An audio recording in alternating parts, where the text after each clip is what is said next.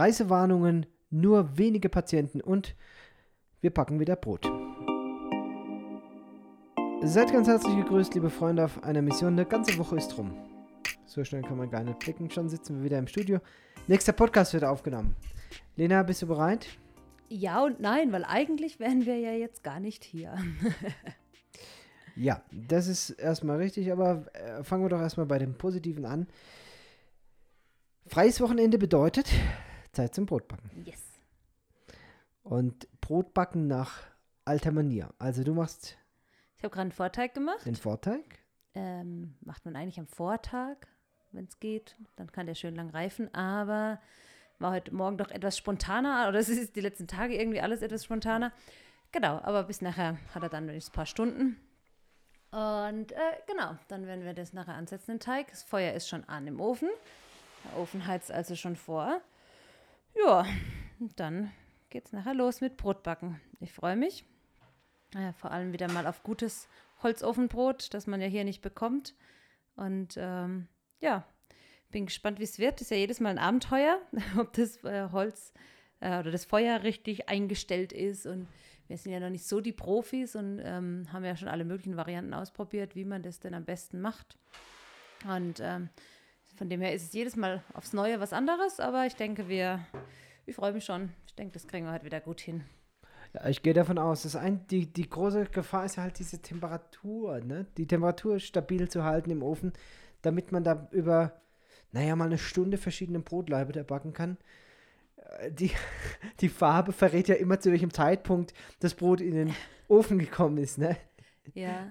Am ja. Anfang sind sie meistens zu dunkel, dann die mittlere Charge wird dann ideal und die hinten raus, die bräuchte da ein bisschen mehr ja. äh, Hitze, ja. Im Idealfall macht man ja Pizza oder sowas als erstes, um die erste Hitze wegzunehmen. Aber wir hatten auch schon den Fall, dass es diese erste Hitze gar nicht gab, weil wir gar nicht arg genug gefeuert hatten. Das, man muss erst so ein bisschen sich reinfuchsen. Genau. Ich habe den Ofen, Ofen so ein bisschen modifiziert. Hm. Der, der, hatte ja oben einen Schornstein und aus, so, aus, aus meiner Beobachtung, meiner physikalischen Grundkenntnissen, fehlte diesem Ofen die Zufuhr für Sauerstoff. Also vorne ist so eine halbrunde Öffnung und wenn man da den Rauch beobachtet hat, dann ist die Hälfte dieser Öffnung sozusagen frei von Rauch gewesen und die obere Hälfte, die war voll mit Rauch, was für mich darauf hindeutete, dass in der unteren Hälfte die Sauerstoffzufuhr stattfindet und dann oben zum gleichen Loch die Sauerstoffabfuhr, also der, der Rauch rausgeht. Und ich habe jetzt so ein 90 Grad Winkelrohr besorgt, das ich hinten am Ofen angebracht habe, seitlich, und dann noch so ein kleines Gebläse dazu besorgt, mit dem man eigentlich Laub wegbläst, aber in, in Mini-Format. Also sowas habe ich in Deutschland, glaube ich, noch nie gesehen. wahrscheinlich kannst du da, du, ja, ist ein Spielzeug. Da kannst du wahrscheinlich. die Schnipsel nach Silvester wegpusten, die machen doch hier immer so gelbes Konfetti. Ja, aber, aber vom, vom Küchentisch. ja, so. Ne, nicht von der Straße. also stelle ich das nicht so groß vor, das ist kleiner als. Also das ist ein Handstaubsauger im Prinzip, bloß halt verkehrt Hand, rum. Ein Handstaubsauger verkehrt rum. Sehr ja. gute Beschreibung, ja. Genau. Und mit dem blase ich jetzt eben hinten zu diesem Rohr Luft rein, was eine unglaubliche Flamme produziert. Ja. Also das ist schon gigantisch. Ich habe gleich den Wasserschlauch rausgeholt, habe ihn parat gelegt, denn über diesem Adobe-Ofen, tja, wer, wer äh, denkt denn, muss ein Dach drüber sein, sonst wird er ja weggespült, wenn es regnet. Und dieses Dach, das ist aus einer Holzkonstruktion und so eine Teerbahn. Teer Brennt gut. Ja, also ich möchte nicht sehen, wie das Feuer fängt. Nachdem dann schon so ein halber Meter Flamme vorne zum, zur Öffnung rausgeschossen sind, habe ich dann schon mal den Gartenschlauch parat gelegt und habe auch prophylaktisch das Dach gewässert, damit damit es dazu keinen Bränden kommt. Naja, wir werden sehen. Ich habe jetzt eben diese Sauerstoffzufuhr mal abgeschaltet und lasse das Feuer jetzt ganz friedlich vor sich hin brennen. Wenn man Zeit hat, ist es ja gut. Und ich denke, so um drei heute Nachmittag können wir dann auch das Brot einschießen. Mhm. Ja, wir müssen äh, so ein bisschen alternativ äh, Lebensmittel äh, selber machen, beziehungsweise auch so ein bisschen auf lokale Produkte zurückgreifen, denn die Ausschreitungen, die Unruhen der letzten Wochen setzen sich tatsächlich fort. Die Streikenden haben ihre Warnung wahrgemacht, ab dem 4. Januar wieder loszulegen und vielerorts war das hierzulande so. Es gab meines Wissens jetzt nicht mehr viele Tote, beziehungsweise ich habe jetzt von keinen weiteren Todesfällen gehört. In der ersten Welle noch vor Weihnachten, da gab es ja über 20 Tote bei den Zusammenstößen, Flughäfen abgebrannt, andere Mautstellen und so weiter. Richtig Krawall gemacht, Brücken niedergefackelt und so. Jetzt ist das Militär zumindest auf der Straße, schützt die kritische Infrastruktur. Aber die Hauptverkehrsstraßen, die Panamerikaner, die ist an vielen Stellen nicht befahrbar. Das heißt, wir waren auch diese Woche in beide Richtungen eingekesselt. Also sowohl nach Abancay Richtung Lima als auch nach Cusco waren in beide Richtungen keine äh, Fahrzeuge, äh, konnten keine Fahrzeuge mehr passieren, sodass eben hier bei uns im Ort dann auch mal wieder Lebensmittel knapp wurden und gewisse Lebensmittel auch ganz ausgefallen sind. Was heißt waren? Ich meine, wir sind immer noch, äh, oder? Sind, also ja. Abancay ist noch dicht, glaube ja, ich. Ja, ja. Und äh, nach Cusco ist genauso dicht. Ja, ist richtig, was Also du man sagst. kann wohl auf irgendwelchen Schleichumwegen über irgendwelche Felder und sowas das umfahren, aber auch da äh, läuft man immer Gefahr, einem wütenden Mob zu begegnen, Ja. der halt dann gerade in seinem, seiner Außenstelle von seinem Dorf, wo ja oftmals nur eine Handvoll Menschen leben, aber dann sich äh, verantwortlich fühlt, dass hier auch keiner durchkommt. Weil Es wird ja gemeinschaftlich gestreikt. Hm. Und das kann schon mal auch schnell gefährlich werden, also mit fliegenden Steinen und brennenden Reifen. Und ähm, das will man eigentlich Ja, also nicht Social Media ist voll von Filmen. Also auf TikTok, ist, äh, es gibt ganze Kanäle, die sind voll mit äh, sozusagen den Maßnahmen, die man ergriffen hat, um den Streikunwilligen zum Streik zu zwingen. Dann aus den LKWs die Fahrer rausgerissen und sie verklopft und mit Steinen die Autos demoliert. Äh, Also Mhm. unfassbar. Äh, Ich möchte so einem Mob nicht begegnen. Und Nee. deswegen tut man immer gut daran, wenn hier im Ort äh, auch Streiks sind, dann auch wirklich daheim zu bleiben oder zu Fuß zu gehen. Fußgänger werden interessanterweise nicht angegriffen. Es ist immer nur äh, gegen Fahrzeuge und Transporter. Und ich meine, Lena mal unter uns, Lima ist 1200 Kilometer entfernt. Wen in aller Welt interessiert, ob hier in den Bergen jemand streikt? Also was ich immer wieder denke, die, viele von denen, die streiken, verstehen gar nicht, dass sie sich selber damit schaden. Ja. Die können diesen Rückschluss irgendwie nicht ziehen, dass es doch um ihre Lebensmittelversorgung geht, dass es doch um ihre verkauften Produkte geht, ja.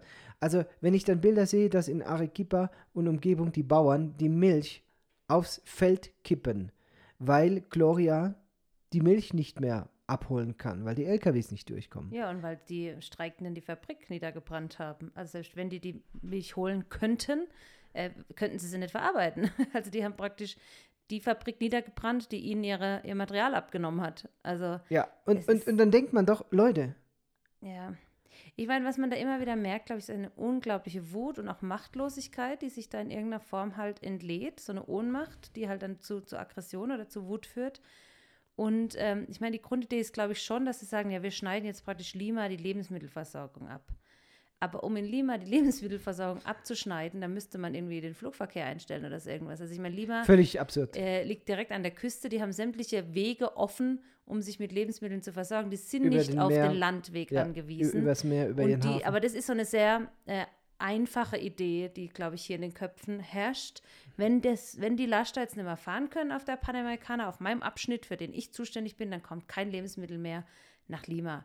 Und das ist ähm, Utopisch. utopisch. Genau. Utopisch. Und damit erreicht man eben gar nichts auf politischer Ebene. Zumindest habe ich die letzten, haben wir die letzten Jahre nicht eine Sache, nicht eine Sache erlebt, die politisch durch einen Streik durchgesetzt wurde. Die Wut ist hoch, man, man lässt dann diesen ganzen Zorn wieder raus, auch die Taxistas, dann gibt es da Demonstrationen, dass man, dass der Spritpreis zu hoch ist und nach drei Tagen merken alle, oh Mann, wir müssen noch mal wieder was essen. Hm. Und im Dauerrausch, die drei letzten Tage war jetzt auch nicht so äh, gut, weil es hat ja geregnet, wir waren batsch nass und irgendwann müssen wir wieder für unsere Familien sorgen. Und dann legt sich der Streik wieder Ja, und dann fahren die Autos wieder und der Preis ist Gleiche. der gleiche. Ja, es ist ein vielschichtiges Problem, auch weil es gibt natürlich auch viele Gründe hier in diesem Land, ähm, wütend zu sein auf die Regierung und auf die Regierenden vor allem und auf die Art, wie Politik hier gemacht wird. Und gerade, wir kriegen das ja ganz direkt mit auch, wie, wie sich einfach keiner interessiert für die Leute hier, ja. Ähm, und eine Politik gemacht wird für Lima und für die Reichen und für ähm, wo man so eine ganz progressive Politik eigentlich macht, so schaut mal her, wie modern wir sind, aber halt 80 Prozent des Landes oder sowas können 95. da gar nicht mitziehen, ja. weil sie ein ganz komplett anderes Leben leben. Also nicht irgendwie jetzt, wir müssen da von unserem deutschen Denken weg, naja, der auf dem Land leben und in der Stadt leben, was ist denn der große Unterschied? Hier heißt es in den 60ern leben auf dem Land und in den 2000ern leben in der 2020ern Stadt. 2020ern ja. leben. Ja, je nachdem, wo du lebst in der Stadt, kannst du auch wirklich in den 2020ern 20 leben. leben. Ja. ja, und da, ist, da liegt ein halbes Jahrhundert oder noch mehr an Entwicklung dazwischen, dem wie die Menschen hier eben auf dem Feld noch mit, den, äh, mit dem Flug, da liegen als 100 Jahre dazwischen. Da liegen manchmal 1000 Jahre ja. dazwischen, Lena. Und wenn du in den Dschungel gehst, da liegen wirklich 1000 Jahre dazwischen. Ja, also das kannst du nicht vergleichen, ja. Und ähm, das macht es natürlich schwierig, dann natürlich die, die unglaubliche Unzuverlässigkeit in der Politik, die haben wir ja auch in Deutschland, aber hier ähm, ist das einfach oft so eine himmelschreiende Ungerechtigkeit und das sehen die Menschen ja schon auch, ja. Und ähm, ja, wenn du dich einfach so abgehängt fühlst auch und in, in, gewisser Weise eben auch so eine Machtlosigkeit da ist. Du kannst gar nichts machen. Du kannst im Prinzip nichts an deiner Situation verändern, aus dir selber raus. Ähm, dann werden immer große Versprechungen gemacht vor den Wahlen natürlich. Dann sind die Menschen enttäuscht, wieder mal aufs Neue. Ähm, und ich meine, das steht schon in der Bibel, ja. Wiederholte Enttäuschung macht das Herz krank, ja. Und es ist so. Das ist, ein, ähm, ist einfach ein, ein, wenn du Jahr, Jahre oder Jahrzehnte in diesem Land lebst und immer denkst, bei der nächsten Wahl wird es besser, bei der nächsten Wahl wird es besser und es wird halt eigentlich nicht besser, es wird eher schlimmer, ja, dann staut sich da natürlich auch was an, ja, und dann ist es, und dazu kommen halt eben auch noch ähm, Kräfte, die das Land destabilisieren wollen, ganz bewusst, die auch Streikende bezahlen dafür, dass sie richtig auf den Putz hauen und so. Das ist kein Gerücht, sondern das weiß man dass es da einfach auch noch nach, nach wie vor Terrorgruppen gibt, die schon seit den 80ern hier auch in Peru und Kolumbien und so ihr Unwesen treiben und einfach ein Interesse daran haben, dass das Land destabilisiert wird. Also es ist nicht einfach nur zu sagen, naja, die doofen Bauern irgendwie, die streiken jetzt. Ähm, das wäre viel, viel zu blatt und auch viel zu kurz gegriffen. Die Auswirkung ist natürlich trotzdem blöd, egal was der Grund ist, ja. Ähm, und wir betrachten das nicht mit Sorge, aber doch mit einer großen Aufmerksamkeit, wie sich das äh, hier entwickelt im Dorf. Man muss sagen, Koravasi, auch in den letzten, bei den letzten Protesten, war immer ruhig, gell?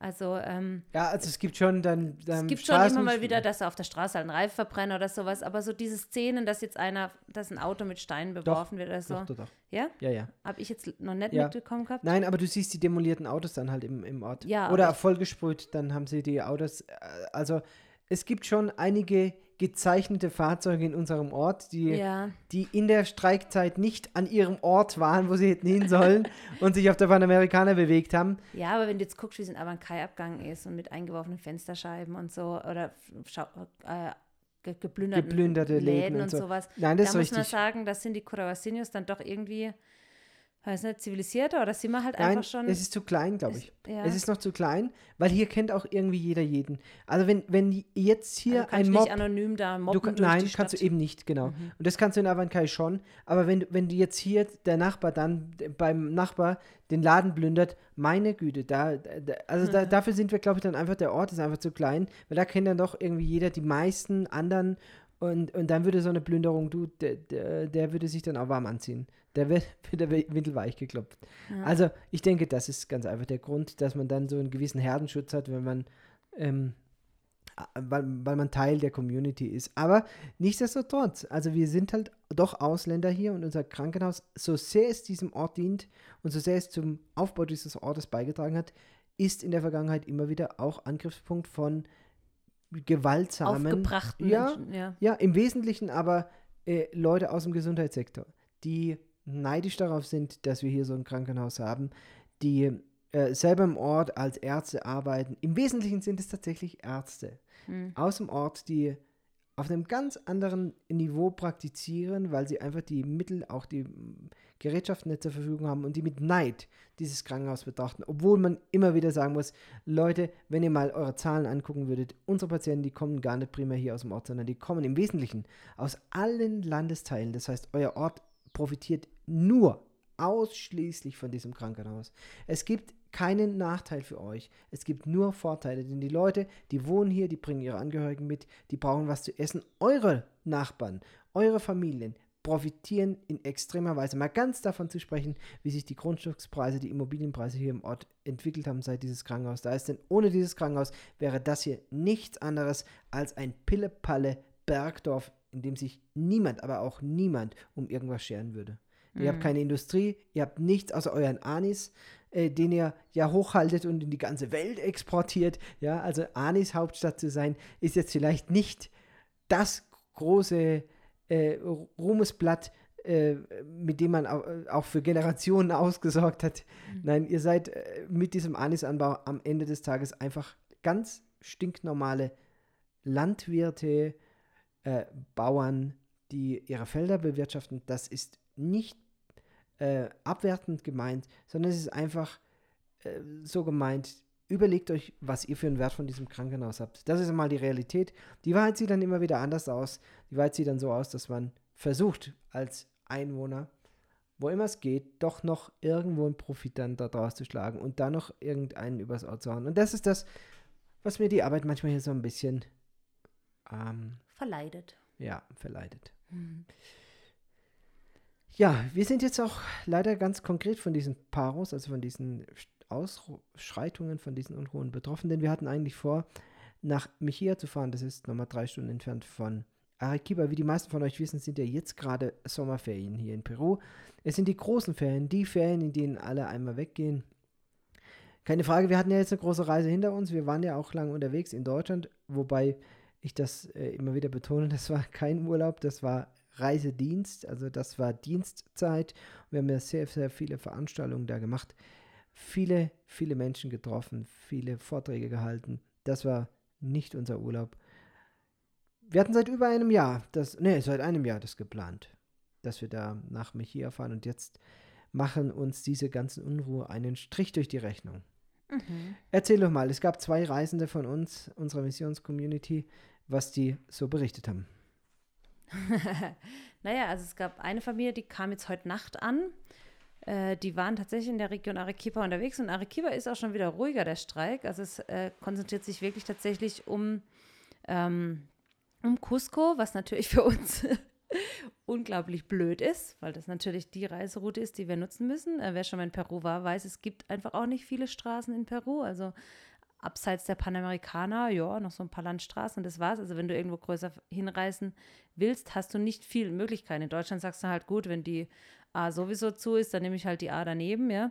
Das geht hier nicht. Ähm, also du kannst nicht einfach dann über den Berg fahren oder so. Also wir sind ja hier auch im Gebirge. Also es gibt die Panamerikaner und Feldwege.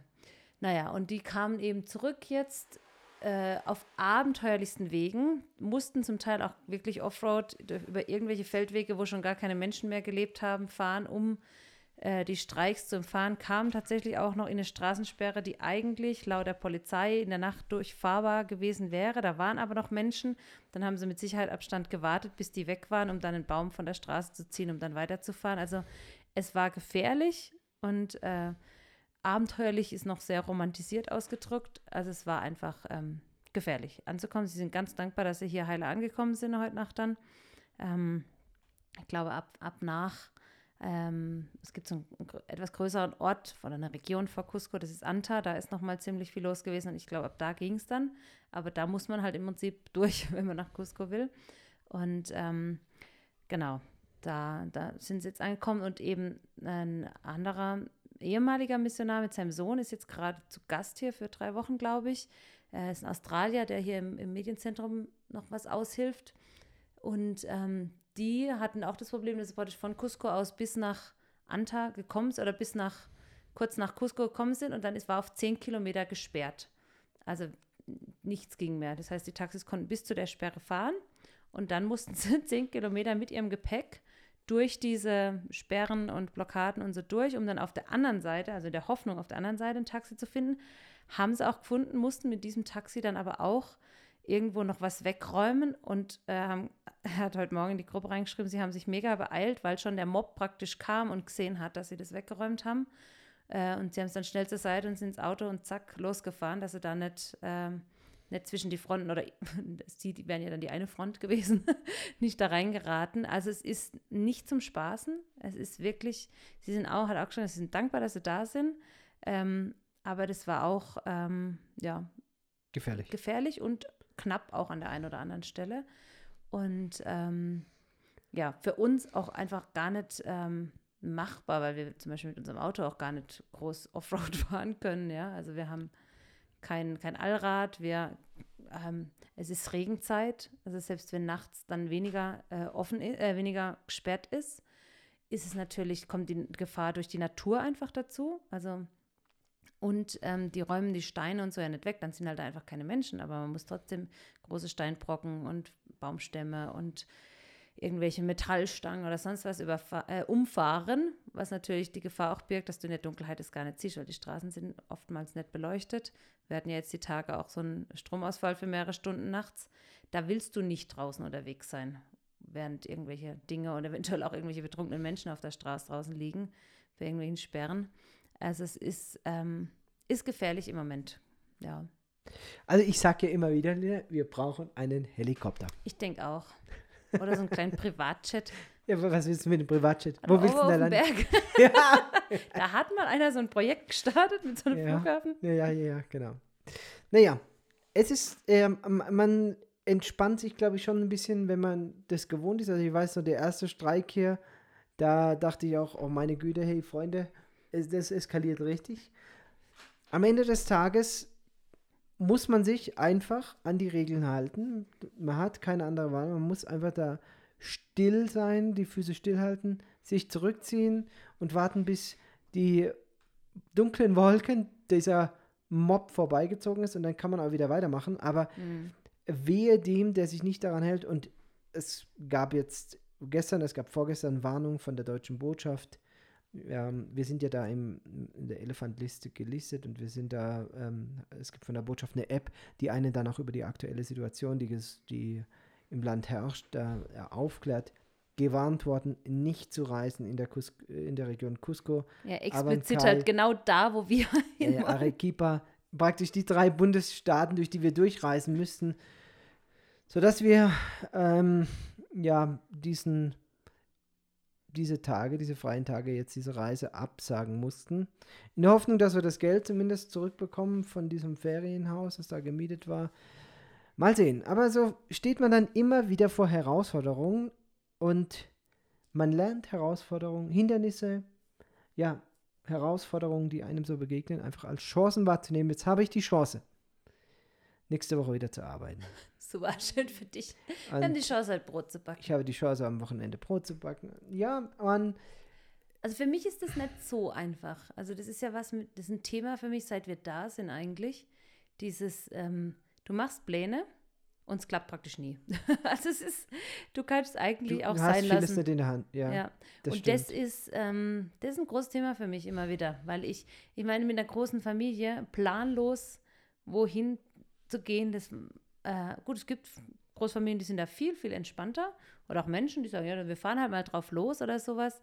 Ähm, für mich ist das einfach, wäre das viel zu anstrengend oder das ist nicht die Art und Weise, wie ich mein Leben gestalte. Ich möchte eigentlich schon gern so ein bisschen planen können, so ein Hauch.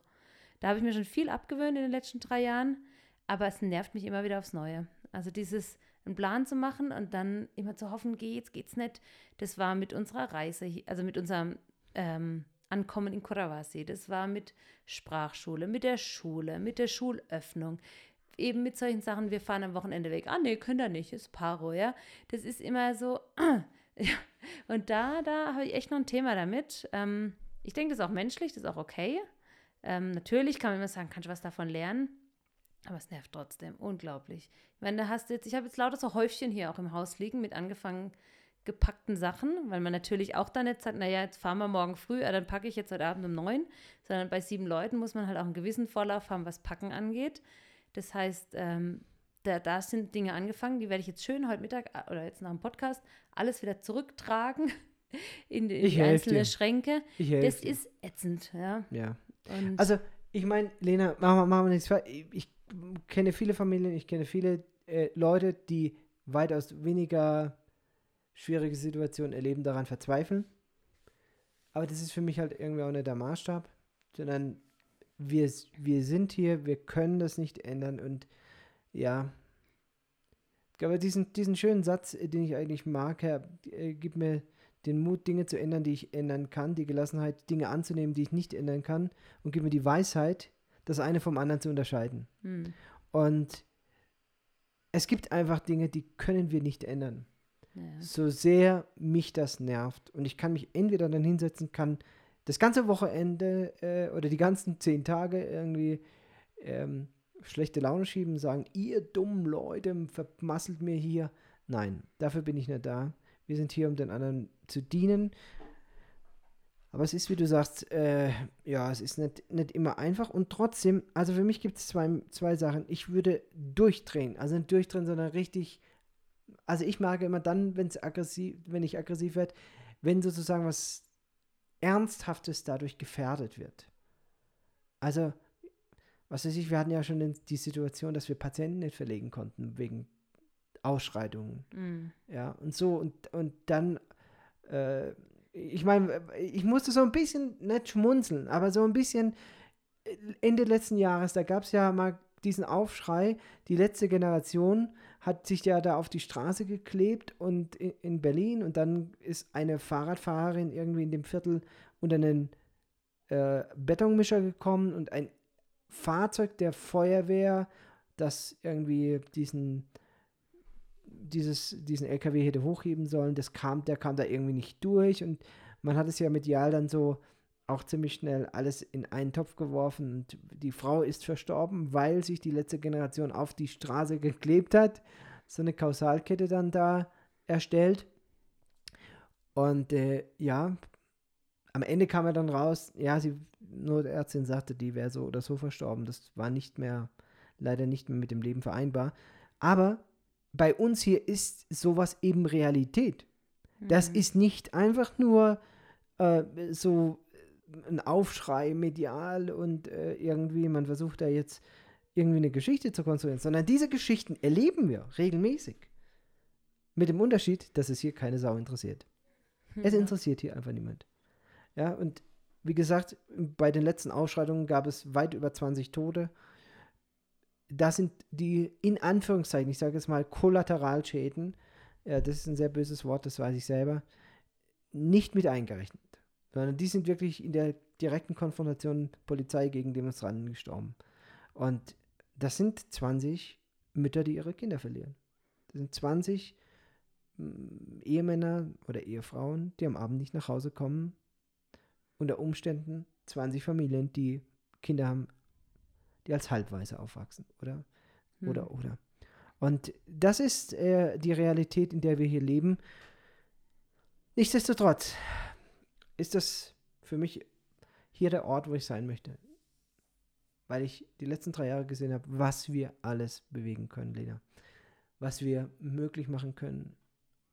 Und ich habe diese Woche wieder eine, eine Patientin behandelt. Da waren wir noch gar nicht zurück. Die kam hier an, hatte eine Nierenkolik und dieser Stein hatte sich so verklemmt, dass ihr das Nierenbecken dadurch eingerissen war, durch den erhöhten Druck. Und äh, wie das halt so ist, wenn man der einzige Urologe ist, also ich habe auch in Deutschland dann immer wieder äh, WhatsApp-Nachrichten bekommen mit CT-Bildern, die dann vom Monitor abgefilmt wurden und äh, dann äh, gefragt wurde, äh, was meinst du dazu, was ist deine Einschätzung, wie, wie sollen wir da fortfahren oder so, oder was ist die Therapie der Wahl? Und, und äh, da bist du dann auch im Urlaub nicht gefeit davor und, und hilfst natürlich. Und die Situation war dann bei ihr so, dass sie also eine dringend eine, Ab eine Harnableitung gebraucht hat, aber es war also keiner da. Und dann musst du dir überlegen, was habe ich an Ressourcen zur Verfügung, wen habe ich als Manpower zur Verfügung und wie könnte der dieses Problem eventuell lösen. Und da kam es dann kam mir eben die Idee, das nicht sozusagen von unten zu machen, so wie man das klassisch macht, sondern zu sagen, ähm, punktieren, von außen punktieren kann auch ein Chirurg, von innen äh, endouretral operieren kann er nicht, aber von außen eine Niere punktieren, das kann er, er kann auch Leber punktieren, er kann auch Zysten oder Abszesse punktieren, dann kann er ja auch ein Nierenbecken punktieren und dann soll er doch einfach bitte einfach das punktieren und dann von außen einen Schlauch einlegen und wenn ich zurück bin, dann kann ich in aller Ruhe diesen Stein rausmachen und dann können wir damit dann weiterarbeiten. Und das haben wir dann so auch gemacht. Das ist nicht der klassische Weg. Aber es ist auch nicht Leitlinien unüblich. Also es war Leitlinien gedeckt. Es war der Patientin auch klar kommuniziert. Aber warum war das alles überhaupt möglich oder nötig? Warum war es nötig? Es war nötig, weil in dieser Woche so massive Ausschreitungen hier im Land waren, dass man noch nicht einmal diese Frau mit dieser eingerissenen Niere jetzt in eine Urologie hätte verlegen können nach Cusco. Hm. Nicht einmal mit der Ambulanz. Also ich, ich habe ja diesen Anruf und diesen Hilferuf nur deswegen bekommen, weil es hieß, wir sitzen hier fest, es, es geht nach vorne, es geht nach hinten nichts, wir können selbst mit der Ambulanz niemanden verlegen, die Straßen sind dicht, wir sind abgeriegelt, wir haben jetzt dieses Problem, diese Patientin hat, äh, guckt dir das CT an, hat das und das Thema, äh, wie können wir jetzt eine Lösung für diese Frau finden? Und äh, dann, als ich zurück war, habe ich ihr diesen Stein rausoperiert. Und diese Woche kam sie jetzt. Dann haben wir also zuerst die Nierenfistel abgeklemmt, haben geguckt bis am Folgetag, ob alles gut abläuft. Das war der Fall. Und dann habe ich ihr also am Freitag, am Donnerstag habe ich ihr dann die, den Schlauch, den endgültigen dann rausgezogen, äh, der jetzt eben seit 14 Tagen drin war, den der Chirurg da eingelegt hatte. Und sie war unendlich dankbar, natürlich dankbar, ich meine, versetz dich doch mal einfach in diese Situation. Im Zweifelsfall kannst du an sowas versterben. Hm. Im Zweifelsfall verstirbst du an sowas. Und zwar deswegen, weil die Niere einreißt, die Niere weiter Urin produziert. Der ganze Urin, weil die Niere eingerissen ist, fließt wieder zurück in den Körper. Und das ist also wie wenn du bei einem vollen Keller den Schlauch nicht rauslegst, sondern einfach nur die Brühe, die Drecksbrühe, im Keller im Kreis rumpumpst, weil es wird direkt wieder in den Körper zurückgegeben. Der produzierte Urin wird wieder absorbiert, kommt wieder in die Niere, wird wieder produziert und, und die Niere scheidet einfach nichts mehr aus. Was passiert dann? Naja, du bekommst erstmal eine Vergiftung, weil die Niere ist ja ein Reinigungsorgan und das Zweite, was passiert ist, dass sich das irgendwann infiziert und dann stirbst du an einer Sepsis, also einer Blutvergiftung. Und das sind reale Geschichten aus unserem Leben. Das sind reale Geschichten. Und meine Lieben, alle, die unsere Arbeit hier unterstützen, an die ich sehr oft denke, an die ich wirklich sehr oft denke, die machen das möglich. Und die sind für mich die wahren Helden hinter unserer Mission. Denn das, was wir hier machen, unsere Arbeit hier vor Ort, das ist nur deswegen möglich, weil es Menschen aus der Heimat gibt, die uns unterstützen. Und ich weiß, mindestens die Hälfte unserer Zuhörer, die stehen hinter uns, die unterstützen uns und euch und allen anderen, die dazu beitragen, dass diese Mission möglich ist hier. Ein herzliches Dankeschön. Lena, hm? jetzt haben wir ein paar freie Tage. Ich darf ja wieder arbeiten am Montag. Was macht ihr? Keine Ahnung. Nudeln möchte ich unbedingt machen. Du willst Nudeln machen? Ja, ich habe jetzt zum Geburtstag in Deutschland ah, so einen Aufsatz für Erzähl Nudeln mal, was hast du denn da gekriegt? ja. So ein Teil halt, wie sagt man da, so eine Walze, um den Nudelteig platt naja, zu walzen. das ist schon ein, das ist nur mehr als eine Walze. Komm, das ist auch, das ist so ein 3 in 1 Kombinations, Multifunktions- also ich habe einen Aufsatz für die KitchenAid bekommen, mit dem man mhm. Nudelteig erstmal blatt walzen kann und dann kann man eben noch zwei andere Aufsätze reinmachen, um, da eben, um die mit, zu schneiden in ja. Fettuccini und in, ich weiß nicht was noch. Weißt du, was mein großes Thema damit ist? Hm? Dass mir Nudeln einfach nicht schmecken. Ja, selber schuld. Mir schon. Ja. Ähm, ja, genau. Ich weiß es tatsächlich noch nicht. Für mich ist es immer ein bisschen schwierig, wenn ich so einen anderen Plan im Kopf hatte, dann so einen neuen Plan zu entwerfen. Ich brauche, ich, ich weiß, ich brauche einen Plan, weil mich macht das fuchsig, wenn der Tag einfach so läuft und ich nichts geleistet habe und nichts gelaufen ist, da, oh. Deswegen, Schreib ein Buch. ich habe auch noch fünf Kinder, ich weiß nicht, ob dir das bewusst, die wohnen hier. Die brauchen noch dreimal am Tag, nee, zehnmal am Tag was zu essen. Dem einen oder anderen muss man immer noch im Bad behilflich sein. Genau. Keine Ahnung, mal gucken. Also. Also ich denke, wir können mal wieder im Garten zelten. Man könnte auch hier mal ums Haus ein bisschen, könnten wir mit den Kindern aufräumen. Also hier äh, Gras schneiden, meine ich, und äh, ein bisschen Unkraut jäten. Ja, ich bin ja nicht weit weg. Und jetzt kommt der letzte Punkt, über den ich eigentlich reden möchte. Denn es ist ein wahres Trauerspiel. Was man ja immer wieder vergisst, ist, durch diese ganzen Blockaden können auch unsere Patienten, die aus der Distanz kommen, die allermeisten, also weit über 80 Prozent, kommen eben nicht aus dem Ort, sondern aus dem ganzen Land die können nicht anreisen. Das hatte die bittere Folge, dass ich am Freitag die meisten meiner Coupons nicht losgeworden bin. Also das heißt, es war mehrfach letzte Woche der Fall, dass ich mehr Patienten hätte reinge reingelassen, aber es kamen keine. Mhm. Es war, also am Freitag war es extrem. Ich hatte eine Operation und es kamen zwei Patienten. Zwei Patienten. Ja. Ich meine, die, manchmal sind die Menschen hier im Ort dann, die checken das ne, und, und nutzen dann die Chance, wenn es ein bisschen weniger los ist. Ja, aber, aber Lena, es war niemand da. Ich bin ja. sogar raus. Und das, ich meine, wir haben jetzt Januar, Februar, März, sind die drei Monate, oder vor allen Dingen Januar, Februar, sind die zwei Monate, wo ja im ganzen Land Ferien sind und deswegen auch die Eltern mit ihren Kindern reisen können. Das sind die, wo, die Monate, wo wir Schlangen vorm Hospital haben, Hunderte. Hm. Also wenn wir, wenn wir sonst vielleicht 150 bis 200 Leute da haben, dann sind es 250 bis 300 Leute äh, an den, an, also an, in diesen zwei Monaten. Und jetzt morgens um 8 vorm Hospital zu stehen und es, es, es ist niemand da, der keinen Coupon bekommen hat. Hm. Es sind alle, alle Patienten, die ankamen, hatten mehr oder weniger den Freifahrtschein reinzukommen. Hm das ist schon irgendwie strange gewesen.